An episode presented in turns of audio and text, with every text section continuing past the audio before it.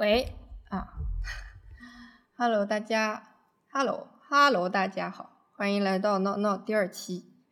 今天这一期呢，想说和大家聊一聊为什么我的衣服做了这么久才做出来，也想和你们说一说为什么想做这个品牌吧。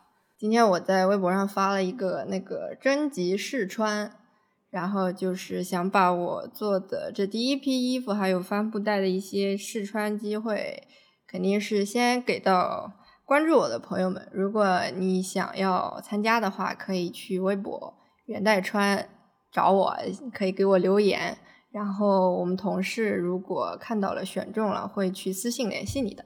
我憋了这么久，终于终于可以说出来了啊！最开始其实其实做衣服这个事呢，也不是说我今年我才突发奇想我想做的。最开始想做衣服呢，其实是一八年。那个时候你们应该记得，我特别沉迷于卫衣，所以我那时候是想做卫衣。然后我不是有个好朋友在中国香港读艺术嘛，然后他有画很多很特别的画，所以我觉得很适合设计在卫衣上。当时我们就一起合计着要做衣服，但是现实呢，它都是比较残酷的。我那时候在澳洲上学，他在中国香港上学，所以我们没有那个时间和精力回国弄这个。呃说到底啊。就是也没有什么钱，因为就在大家的认知里面，就是 T 啊、卫衣这种衣服，它的成本应该是很低的。我一开始也是这么觉得的，但是等我自己做了，我才知道，就是成本的低，它是基于数量上的。比如说你一次做做五千件，那算下来的成本和我这种只能只能做几百件的人肯定是不一样的。而且现在其实纺织业的话，说实在就还是我们中国最厉害，所以很多厂你的起订量不到不到那个数量的话，他是不会给你做的，就是很傲气的。然后最后呢，就在当时我们就自己做了几件自己穿，然后这个事情也没有再继续了，就想后面如果有能力了，我们再去推进这个事儿吧。就直到去年，就是二零年的时候，我就开始真正准备去做自己的这个品牌了。那一开始有大半年的时候，我其实是在忙一些文书上还有程序上的事情。你们那个时候看到我 vlog 里面，我会出短差，基本上我就是去跑这些东西的。等到文书的东西全部弄好，大概是二零年的底。等到二一年开始，我就准备寻觅一下合合作伙伴了。因为我们也不能说大话，对吧？我其实真的就是不懂设计，我也不懂很多布料剪裁的。我我就是不能因为说我自己做了几年博主，就用这种少的可怜的经验去支撑一个品牌。那我肯定要找懂的人啊。后面我就找到了一个认识了有一段时间的一个人，当时我们就聊了很久，就觉得还是蛮投缘的，我们就称他为 K 好吧。然后。和 K 合作一开始我就犯了一个比较比较大的错误，就是我没有确定好我们的合作模式，就很着急的去往下推进这个所有的东西了。主要我当时是想说五月底入夏之前，我把第一批 SKU 做出来，所以我又认识他认识很久了，所以我也没有一定说要签一个合同，或者说我们口头有一个怎么样的约定，所以就导致后面出现了各种各样的问题，这个也是。呃，我的一个比较大的责任就是，如果你们要和别人去合伙做一件事的话，一定要把你们如何合作啊这个事情一定要先落实下来。其实最开始啊，很多嗯打样啊、版型啊出来的样样品啊什么的各个方面我都很满意，这也是为什么就是我四月份就开始预告了，因为他给我的产品本身说实在没有什么好挑的，都很厉害。后面我就开始催大货了，就是我想说，因为我想五月底发嘛，所以我一直在催。但是大货呢一直出不出来，就我也不知道我当时买的布料呢是个什么情况。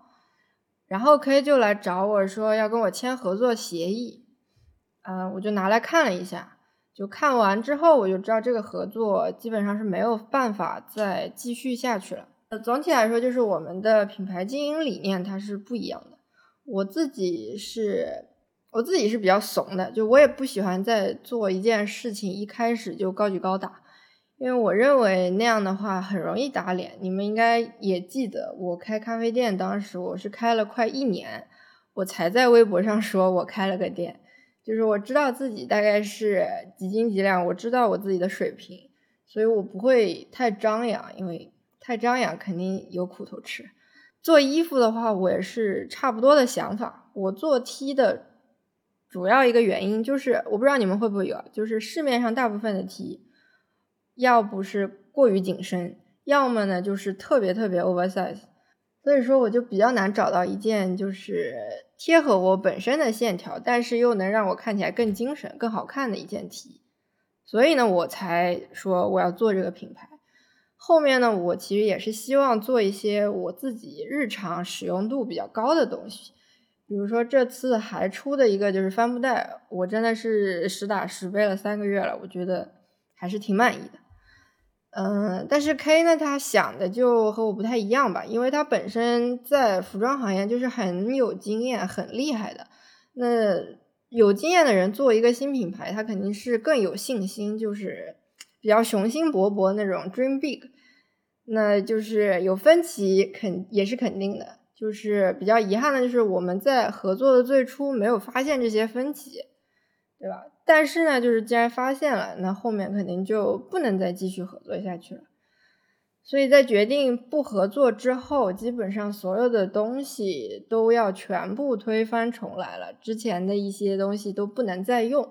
这也是为什么我一直拖拖拖拖到今天才把衣服做出来的一个原因。不管是重新找厂啊，重新打版，还有更多细节上的东西，全部都要重新一个一个慢慢的推进。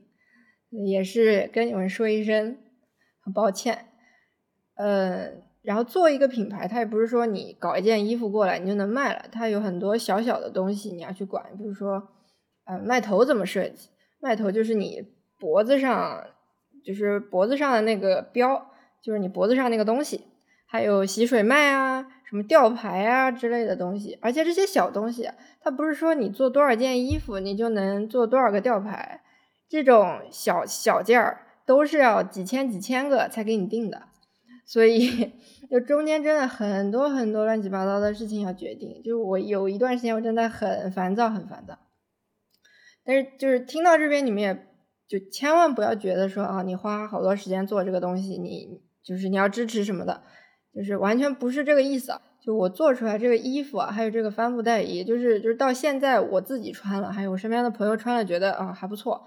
但是我不知道你们是怎么认为的，就很有可能你们会觉得啊不怎么样。这也是为什么我说我在微博上发了一个试穿的征集，就我不想说我找一些很瘦啊、很高啊、很漂亮的去当模特去穿，就没有什么参考性。那主要也是我没有钱再请模特了。然后就说我征集一些大家不同的身高啊、体重都搜集过来，然后一起试穿一下，发表一些自己的看法。就如果觉得好的也告诉我，如果觉得不好的也请告诉我。这样呢，如果有想买的朋友就可以看看这些图作为参考。但是如果你不需要，那就真的别买，因为我这次做的量也很少，所以说这个投入我是可以自己 cover 住的。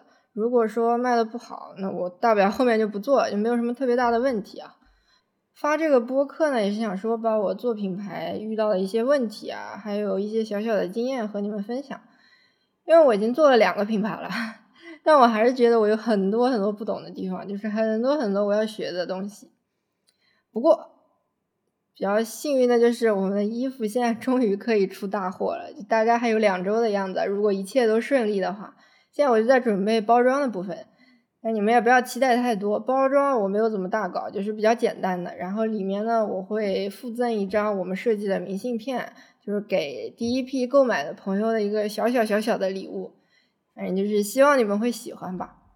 对了，就是这个品牌的名字呢叫做 Lucien Lune，就是法语里面萤火虫和月亮的意思。然后呢，代表了希望与美丽。就是如果如果后面还有机会能为大家服务的话，我们呢会努力做一些既实穿又好看的衣服，还有生活用品给大家的。好吗？这样呢就是第二期的播客了。祝大家生活愉快，吃好喝好，好吧？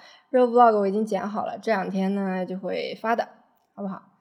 那我们就拜拜啦。